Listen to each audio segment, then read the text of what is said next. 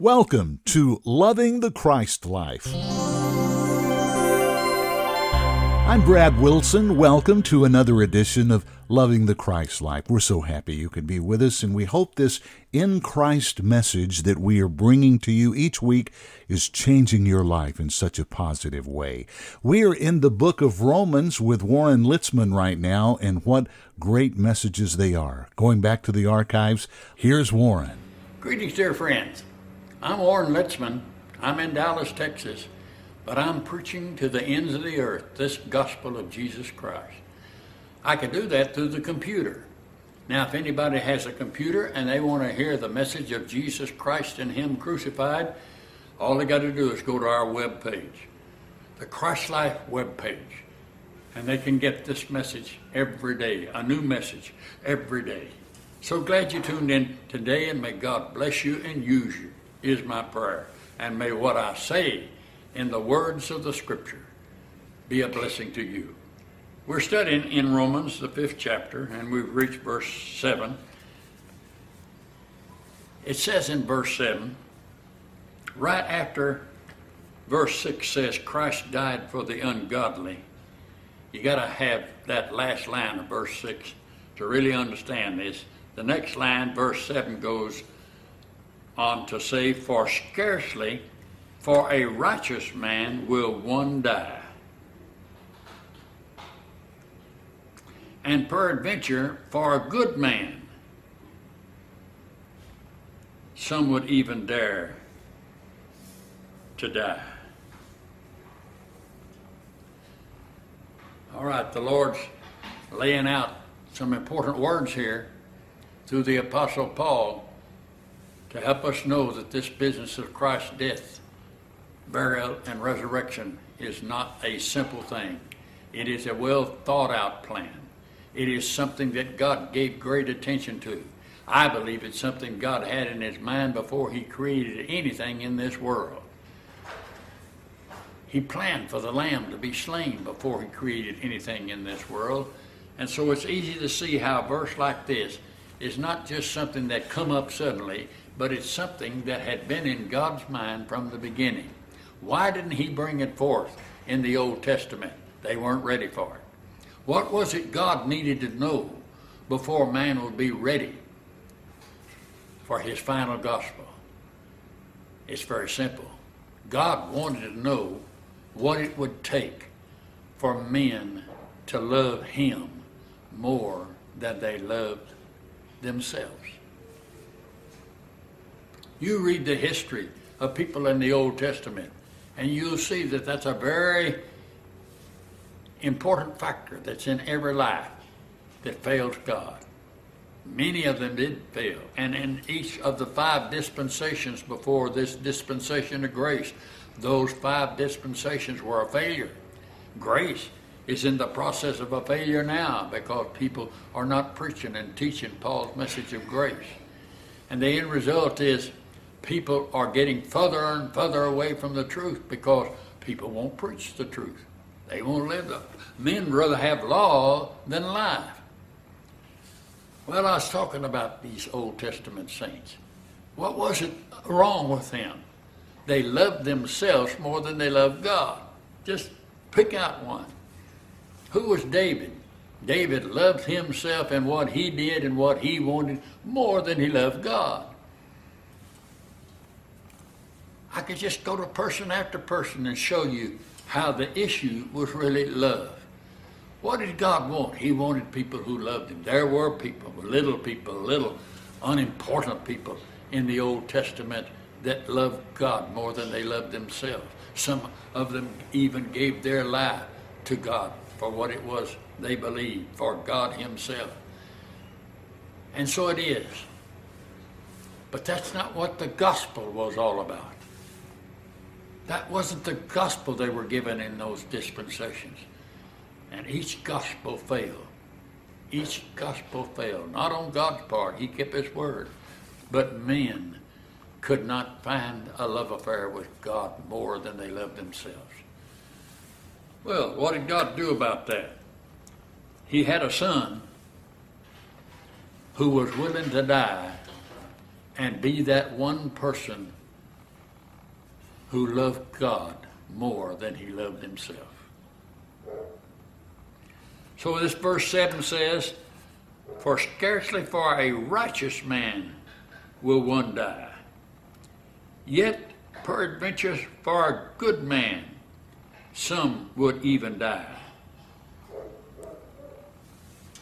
You see what he's doing here? He's laying the groundwork.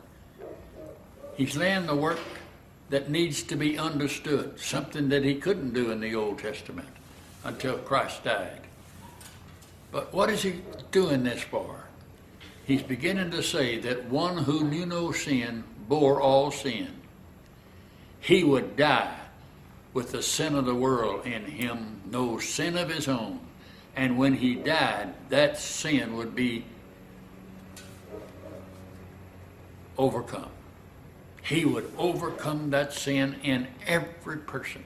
What is the sin that must be overcome? Why, it's the sin of Adam. What is it we've been bound by ever since Adam and Eve met God that fateful day in the garden? What is it that still hangs over people's head constantly? It's the sin of Adam. Church can't cure that. Teaching can't cure that. The only way you can cure that is to choose the one who died to stop that, to end that, to overcome it. Not only that, he died for all sin. He died for all sin. The, all sin. The writers that come along, like John, would say that all sin has been covered by the death of Christ on the cross. But the big thing that was covered was Adam's sin. That sin that was in us that gave us a sin nature. You understand that? We had a sin nature. We couldn't help but do wrong. We couldn't help but violate what we knew to be good. It was a nature. And when Christ died, he died for whosoever believeth. He died for every person. Every human being. That day Christ ended his life on the cross at Golgotha. Listen to me now. On that day, every person in the world had forgiveness of sin through his death. They had a new life in the offering. They could trust God that his Son would be placed in them the moment they believed. They had many wonderful things to happen when he died. But you know what? Most have not believed that. We'll be back to Warren in just a moment. Wanted to take just a quick break here to remind you to visit our website, Christ Life dot org, and go to the bookstore and find these great messages that Warren has left behind in books, videotapes, audio tapes. It's all there, and it's all wonderful material that will help you each and every day. So many books to choose from. Don't forget there's the big book, one of Warren's favorites, and one that meant so much to him as he's compiled the list of his sermons. And I think it's something that's really special and something you will enjoy. All the books are there. All the tapes are there. Check it out. Christ Life dot org. Now, back to Warren. When I deal with sinners, I deal with them in the light that God loved them. And Christ has already died for them, and all they need to do is accept Jesus as their Savior. But you know, they're not getting that. Now, it's a big thing that when you accept Jesus as your Savior, you join this church, you get this water baptism, you get this thing, that thing. You become one of us. You get in here and help us to do a work for God. That isn't the real thing that took place. The real thing that took place, Christ died for sin. It was placed in his body, and his dead body ended that sin. And now a sinner can come to God regardless of how sinful he is and be saved by the grace of God, by Christ's death on the cross. Just that simple. Well, then what is he going to do? Hopefully he'll get in the scriptures. Hopefully he'll find a place in God, not in a church house, not in the world, but a place in God. I'd not include church house, but he needs to find a place in the Lord, That's the reason why the world doesn't have the gospel, is that too many Christians found their place working for God in the, in the church building and not giving the new life they had of Christ in them to a lost and dying world. That's what needs to be done. Every Christian must become a witness for Christ. They must become that.